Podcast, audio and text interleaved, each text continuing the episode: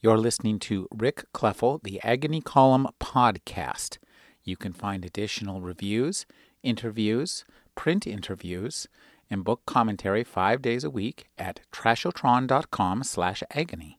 I'm Rick Kleffel, and today I'm speaking with Kim Stanley Robinson. He's the author of the Mars Trilogy, and his latest series about the politics and the science of global warming began last year with 40 Signs of Rain and continues with his new novel, 50 Degrees Below. Welcome to the show, Stan. Thank you, Rick. Good to be here. Stan, what happens to the human body in an environment of 50 degrees below zero? Well, uh, um, you would die. Um, you need um, a good jacket, good clothing, good footwear, gloves for sure, something around your head, your ears. If you're well equipped and if you're uh, exercising, if you're work, if you're working to walk or in any way keeping your blood flowing, you can uh, live and and operate pretty well at 50 below. But it takes that little that technological edge of having the proper equipment on. Tell us a little bit about where on Earth we can find regions right now that are 50 degrees below zero. Oh, well, I think typically at the poles or at very, very high altitude in the Himalayas. Um, where I experienced it was at the South Pole. Uh, even elsewhere in Antarctica, it never got that cold while I was there because I was there at their midsummer, the sun never went down, and uh, up on the polar plateau, it was 50 below from time to time, but mostly what we experienced down there was more like 20 below. So these are the only places that experience it right now. Stan, tell us a little bit about global warming. This is the crux around which your new novels uh, work. One of the things that seems a bit counterintuitive is why does global warming seem to cause to us what is global cooling? Okay, well, it is counterintuitive, and I'm glad uh, to have this opportunity to explain. Uh, I mean, global warming is what it says it's heating up the Earth. Before the Industrial Revolution, there were 280 parts per million of carbon dioxide in our atmosphere, and now there's 380. And I just saw in the newspaper before coming over here that uh, it's been published in Science Magazine that they've done an ice coring in Antarctica at Dome C, and they've got 650,000 years of good atmospheric records now, which is quite amazing. And the, the carbon dioxide levels have never been as high as this in that last 650,000 years through ice ages, through warm periods between ice ages. It's never been this high. And not only that, but the usual rises in carbon dioxide during warm periods are, are much slower than the ones that we've been in. Uh, this is about 100 times faster than it happens in during natural cycles. So it's pretty clearly human caused, and I think all that is is now agreed upon by such a, a huge majority of the scientific population that the the people that remain are either uh, stubborn or or being well paid to to stick to the skeptical point of view. Tell us a little bit about the skeptical point of view. I'd like to talk a bit about the argument style, debunking as an argument technique. I just read Michael Crichton's State of Fear mm-hmm. novel, mm-hmm. which is a novel that's filled with data that is against global warming. So tell me, how, where does this kind of data come from? Tell us a little bit about how people can use and arrange facts to support their own point of view. Okay, well, I, I haven't read State of Fear, um, although I have read Crichton's testimony to the Senate, so I have some sense of his methods. And debunking in general relies on uh, an understanding of science that is uh, at first too narrow and then uh, kind of too vague. The narrow part is that you s- claim that uh, science can only be reliable and trusted in its results or what we believe from it afterwards when it's been repeated in a laboratory. It has to be falsifiable in this kind of classic Karl Popper way, and it has to be something that you can do in a lab, point to the results, and then do it again in a lab and point to the same results. And if not, it's, quote, not science. Well, that doesn't work for astronomy, it doesn't work for geology, it doesn't work for any of the natural sciences that don't have the luxury of being able to isolate factors in a laboratory and repeat the experiments over and over again. You can't start the universe again, you can't imitate conditions at the center of the earth, and so you have to work by indirection. Science often works indirectly and by induction and by a, a, a, kind of network of evidence that goes, you could call it the standard model, the physicists often do. And by this network of evidence, you begin to make a case that is fairly persuasive. And most scientists are pretty conservative in how much they'll claim beyond what this network of evidence will will support. And and then when people question it, they'll say, well, but what about the entire network? And then the the debunking uh, findings that seem to be anomalous, those anomalies often are anomalies. They they either haven't been explained yet, or else they can be explained, but we don't understand why, or else they're irrelevant to the point that's being made. For instance, the debunkers will often say, well, geez, the stratosphere is getting cooler. This whole time we've got good temperature measures, temperature measurements uh, high in space, and that shows that actually the Earth has been cooling. So we have to ignore these uh, results on the surface. Well, not at all. It's the results on the surface and in the, the lower 10,000 feet of the atmosphere that really matter to us and to the weather. So that what's happening up in the stratosphere might be um, reflecting in a reverse way uh, what's going on down down lower. They just don't understand that finding, but it doesn't debunk the the bulk of the findings that are being happening that are that are being gathered everywhere else, from the top of Mauna Kea down to the bottom of the Antarctic ice sheet. Those are pretty, um, scientists would say, compelling arguments, which I, I find a nice word for it. To go back to your previous question, I never did get to why it would be cool, and maybe we should go into that with global warming. Earth is heating up. The Earth's atmosphere is heating up. The oceans are slightly heating up as a result of this. And the carbon dioxide that's being put into the atmosphere is by the way, also filling, uh, falling into the oceans, so that the oceans are becoming more acidic, which is another serious problem. But uh, what the uh, climatologists are finding is that as the atmosphere heats up and the poles begin to melt, as we see, um, there's a thing that happens with the Gulf Stream where the Gulf Stream stalls because it's not salty enough to sink to the bottom of the ocean and begin its journey southward. So, this warm water, and it's about a petawatt of energy per year, which is about 100 times as much as all humanity creates per year, is moved uh, north in the Gulf Stream. All this heat would not be moved north in the Gulf Stream if it were to stall. And it did stall apparently at the end at the beginning of the Younger Dryas, which is this bitter little ice age that happened in the midst of the general warming about 10,000 years ago. So, this is the mechanism by which Europe, in particular, but also the eastern half of the United States, suddenly have much more severe, colder winters than they would have if the Gulf Stream was doing its usual thing. So, the Earth as a whole is warming up, but Europe and the eastern half of the United States would, if the Gulf Stream stalled, uh, suddenly have really, really cold winters. Tell us a little bit about how do we know that we're not the climate change we're experiencing is not just natural climate change? Well, this is a good question. Um, there's partly the speed um, with which the carbon dioxide is is um, increasing in the atmosphere. As I say, faster than any natural cycle. As I understand it, and here I'm a little bit fuzzy myself, and we need the help of scientists on this to explain it. That you can identify carbon dioxide in the atmosphere, whether it was there because of a natural process or whether it's been burned in an internal combustion engine. There are chemical differences, and so you can actually identify the CO2 that has been put there by humans. And then also, it's just a, a matter of induction, uh, and maybe there is some natural uh, cycle in which CO2 is increasing in the atmosphere, but it was 280 parts per, billion, per million when the industrial revolution began, and now it's 380 parts per million, and this is so much faster than the, any other rise. And then there's also the straightforward physics. The internal combustion engine burns gasoline and puts out into the um, out of its tailpipe some extra CO2.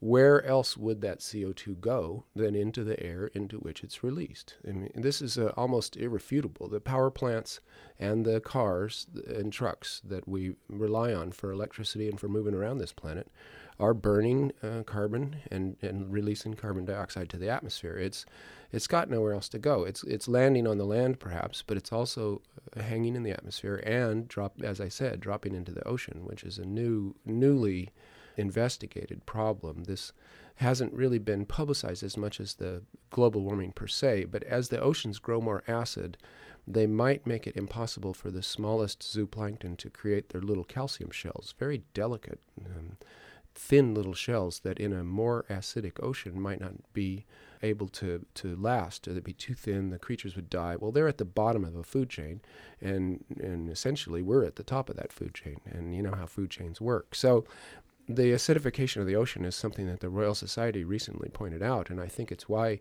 Tony Blair uh, kind of got religion on global warming um, before the G8 meeting last summer. He was very concerned because, as the Royal Society told him, there are ways in which you can conceptualize in a sort of science fiction sense, drawing carbon dioxide back out of the atmosphere. And, and these drawdown plans are being investigated all over the place to see if they're, any of them are, are practical on an industrial scale. But the scientists investigated the possibility of deacidifying the ocean by putting ground up limestone in it in a fairly straightforward chemical way.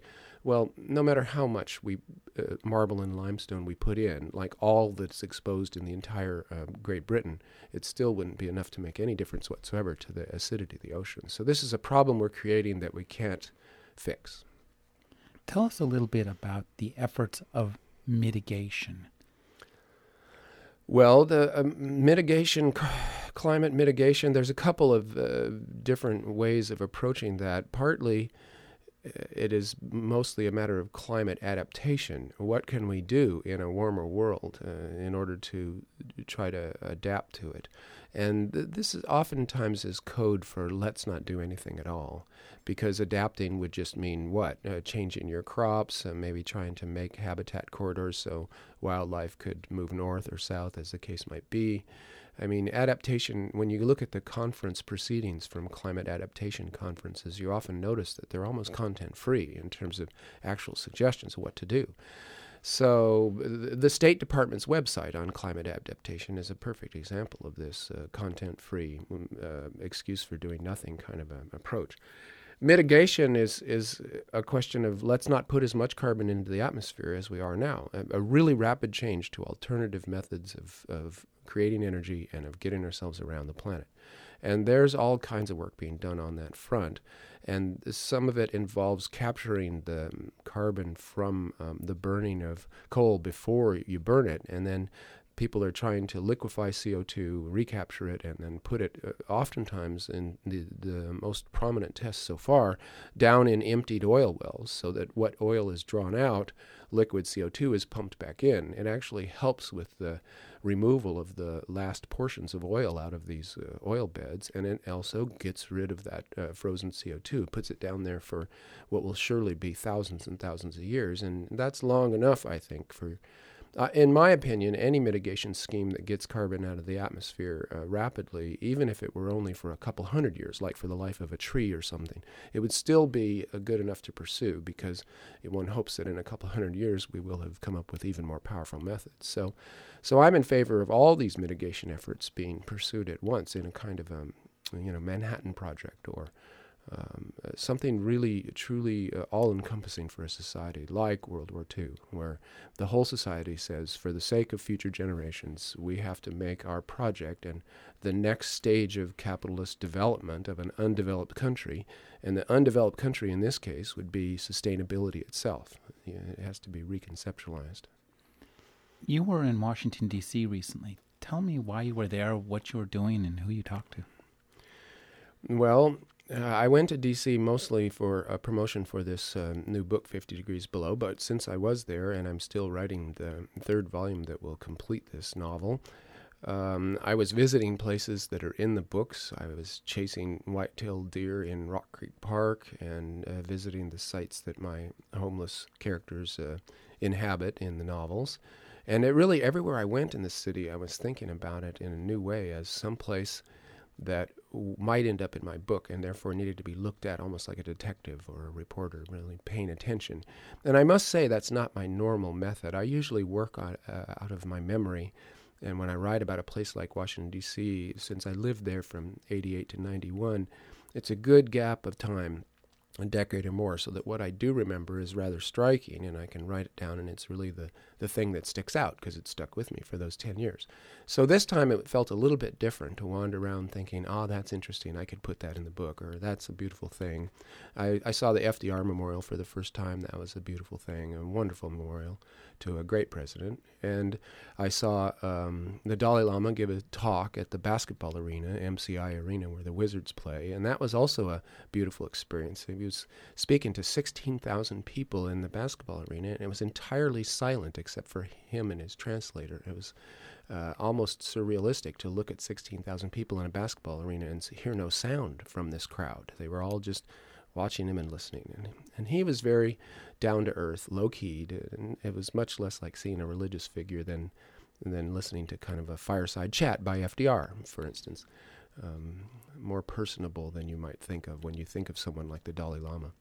So that was also uh, instructive and, and a wonderful experience. Um, I visited some um, uh, a scientist at the Pentagon, and I went over and gave a talk at the National Science Foundation, which has been supporting my work, or at least uh, receptive to my work, I should say, ever since I they sent me down to Antarctica ten years ago.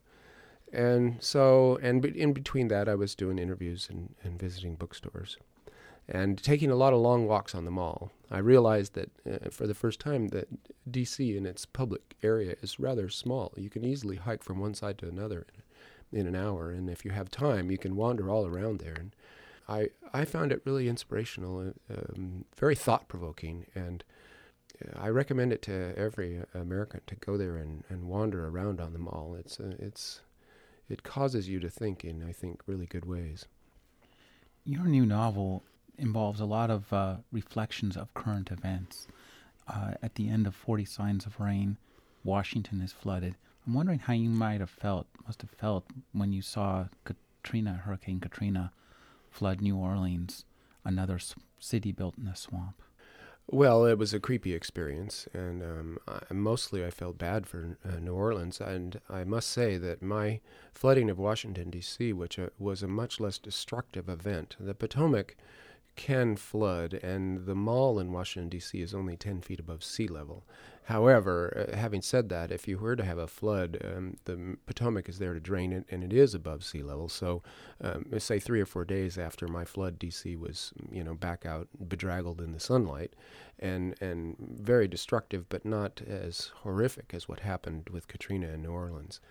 And I, in my novels, I do tend to treat these environmental disasters as things that liberate us from the bad institutions and bad habits that we had before, so that there is this sense of celebration in my book that's a, um, that I think is not uh, appropriate for what happened to our New Orleans at all, and and maybe it wouldn't be even for D.C. So yeah, it it, it gave me pause and it taught me ways in which uh, my um, my science fiction uh, envisioning of such a scenario in advance of it really happening as always, it misses some of the reality of the experience.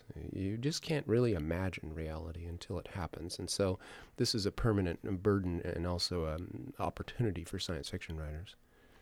Tell us a little bit about, we talked last time about the conversation of science fiction, of politics within science fiction, how science fiction writers will envision something and another one will respond.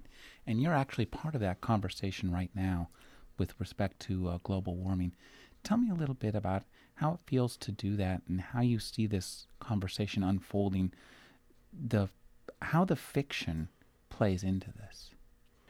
Well, the fiction would be, I think, have to be compared to scenarios in climatology, where you take the, especially for science fiction, you take the current situation right now as you understand it, and that that last phrase is crucial. And then you extrapolate from that just a few years into the future and say, well, if these are the current conditions, then we are likely to reach these future conditions. And that's worth describing in detail so that we can decide whether we want to go there or not. So, this is the traditional kind of warning or exhortatory uh, value of science fiction. It's telling us to try some things and telling us to avoid other things by running scenarios that imagined what it would be like. And as I said before, that, that can always has to be a little inaccurate, but it's worth trying as an exercise to give us some notion of what we want to do in the current uh, situation. So, as far as global warming goes, I think we we have a hard time imagining what a world that is uh, five degrees Fahrenheit warmer on average would be like. And that's not really what this particular novel of mine is about, because what I'm trying to imagine is what the transition would be like. When would we realize that it was definitely happening? And then what could we do about it? In other words, by the time we're sure that global warming is having a big impact, um, w- at that point, will there be anything that we can do? And, and it comes down to mitigation or adaptation. At that point, you can't turn back the clock.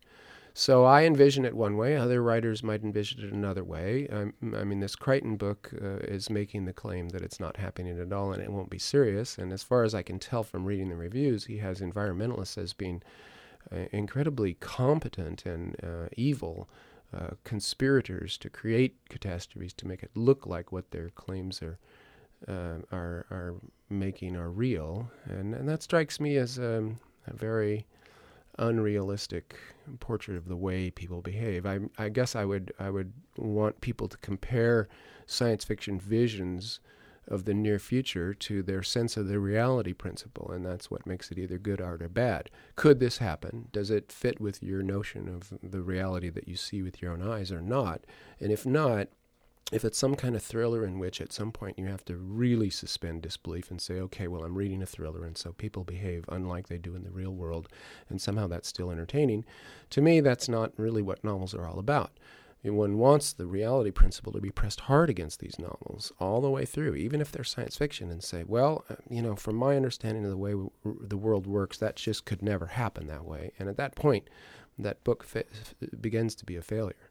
On the other hand, if at every point you say, "Yeah, that's probably the way it would turn out," if I if I give them that one development, then I can see how all the rest of it logically follows. Then that's what's traditionally been defined as good science fiction. One of the things that's really impressive about your novels, both these uh, novels, is the degree of reality that the characters bring. They behave, they do behave absolutely realistically. It's very low key and it's very persuasive and involving. And one of your characters, uh, Frank Vanderwall, has undergone a couple of really interesting developments in your new novel.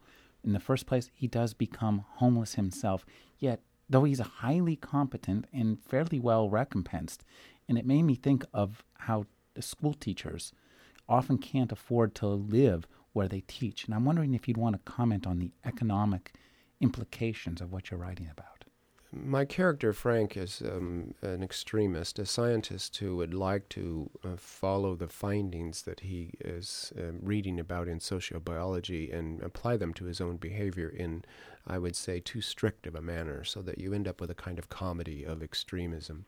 And so his plight is not as severe as, as you pointed out. He's well recompensed, and if he really wanted to, he could find a place to live, pay the high rent, suffer the the bad lodging for high rent syndrome, which would happen, you know, in the DC area anyway, but especially after a flood destroyed a whole bunch of housing and brought a lot of people to, to see the place. So that um, it's not his his problem is somewhat self imposed. Uh, and part of an experiment, you might say, that he's running in, in how to live um, a more uh, healthy and happy life. And uh, I've, I've enjoyed writing his story tremendously because it makes me laugh. Uh, but the homeless people that he hangs out with, that's a whole different thing. And we live in an economy where uh, if the uh, unemployment were to drop below about 5%, then it would make um, the stock market uneasy because it creates what they call wage pressure. We're living in an economy that requires unemployment. That if there, if there were full employment, then owners and employers would have to compete for labor by offering higher wages and better benefits. And so uh, the minimum wage would rise by a kind of straightforward supply demand. This is uh, uh, straightforward and known to all, but the thing is that business owners don't want the bottom wages to be higher and fight it whenever legislation is ever uh, introduced to try to make them higher by legislation. But in terms of the so called free market, which is never free, uh, and it's just uh, as, as legislated and regulated as any other part of life. In that so called free market, um, wages would rise if there was nearly zero unemployment because there would be competition for laborers. But there isn't because we have a permanent pool of unemployed. And these people are immiserated, as they say in sociology. They live miserable lives. They un- the uncertainty in their lives as to where they're going to spend the night and also how they're going to get their health care which is maybe the crucial factor because you can live outdoors. We were we were we did for a million years. Um, you can find shelter and you can maybe uh, get hold of food, but medical care is specialized and expensive, a kind of modern introduction, which I'm very much in favor of. So uh, the, I write about this in an attempt to point out that we live in an economic system that is fundamentally in, unjust, that we are taught values of democracy and justice, social justice, but this is uh, sort of like Sunday school lessons, forgotten when you leave the church. Um, the daily economic system that we live in has a brutality at the edges, and for those who are not winners in the system, that is not often recognized. And, you know, novels are meant to tell their story too sometimes. And I feel confident about this by a kind of accident because I myself am a prosperous white middle class suburban American. I'm kind of uh, Mr. Mom in a small town.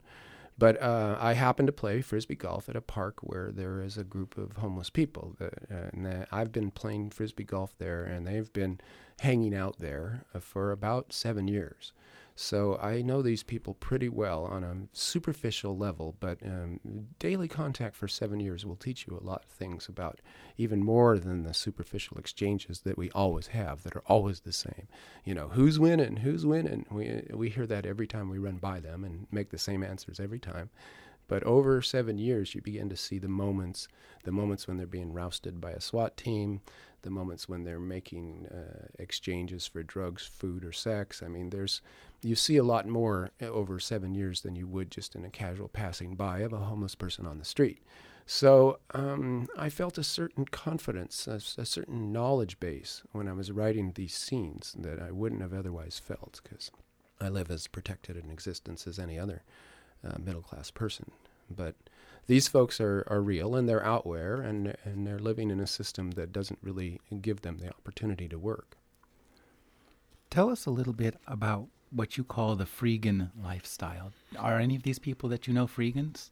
Not the ones that I pass by in the park, and it, would be good if they were, because freegans, as I understand it, are young people disenfranchised in the system and, and angry and feeling like they are going to check out of the um, ordinary American dream lifestyle and begin to live uh, off the streets, be homeless people, but using um, uh, sort of information technology of cell phones and of their own wit to find the empty structures in every city that are there to be lived in if you want to break into them and slip into them and use them.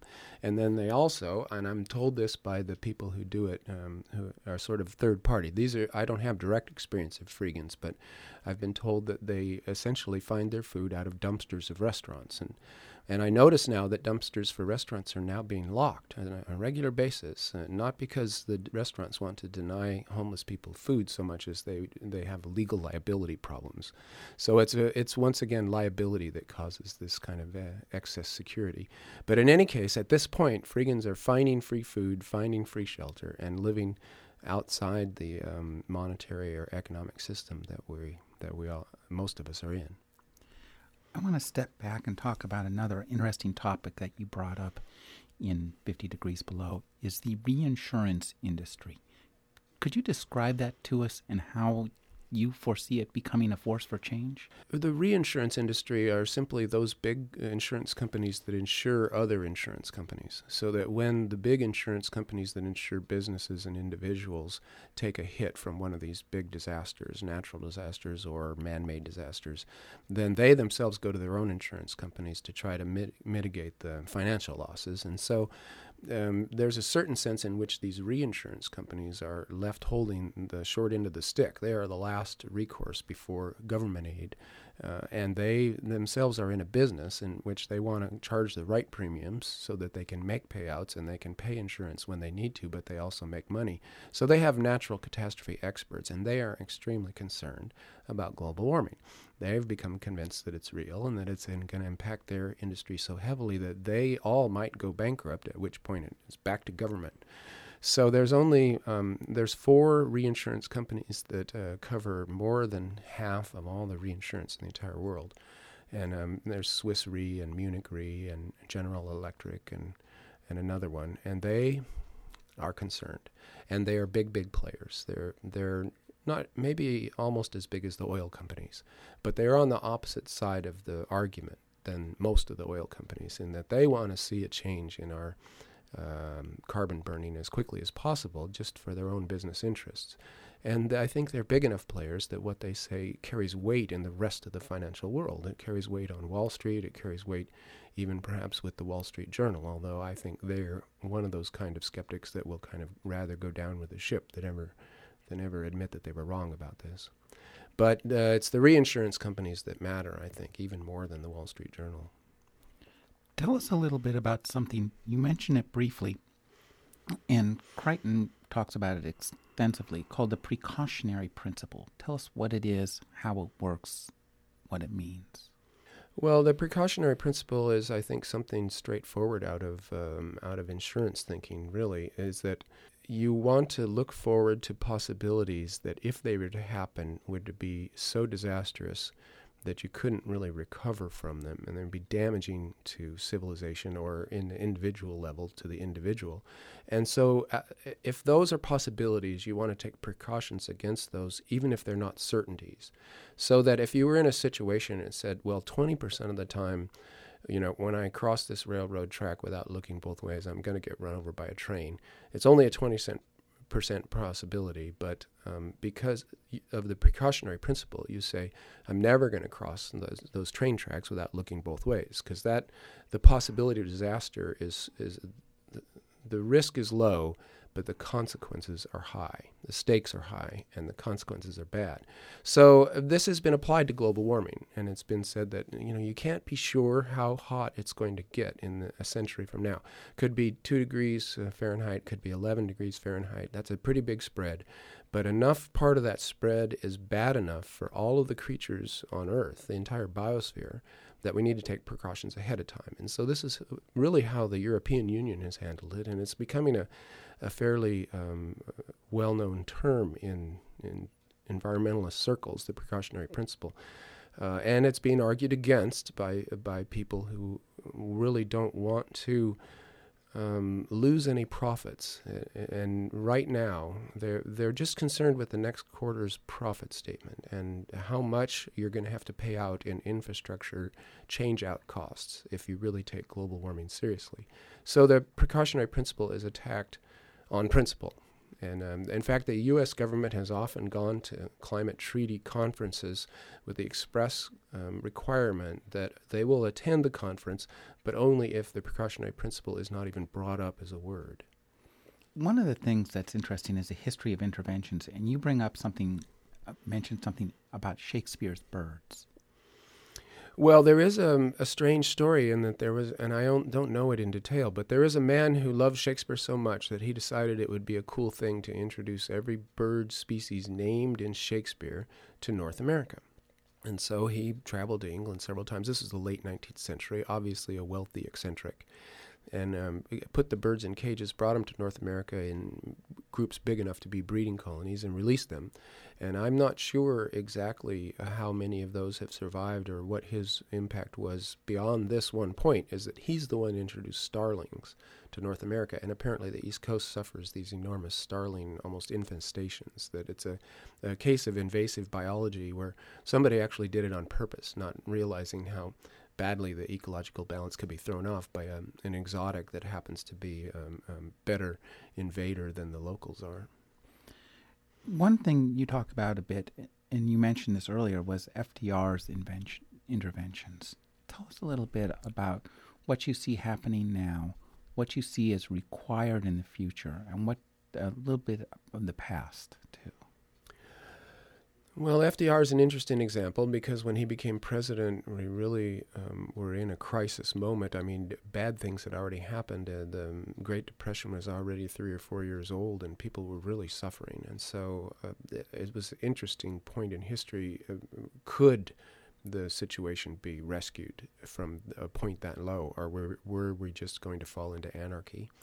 And so uh, th- this was a test of how much government could do if the people were to uh, uh, give it their trust and say, look, this is our government and we want our government to act in our interests and not in the interests of a narrow, powerful group of, of um, owners of capital.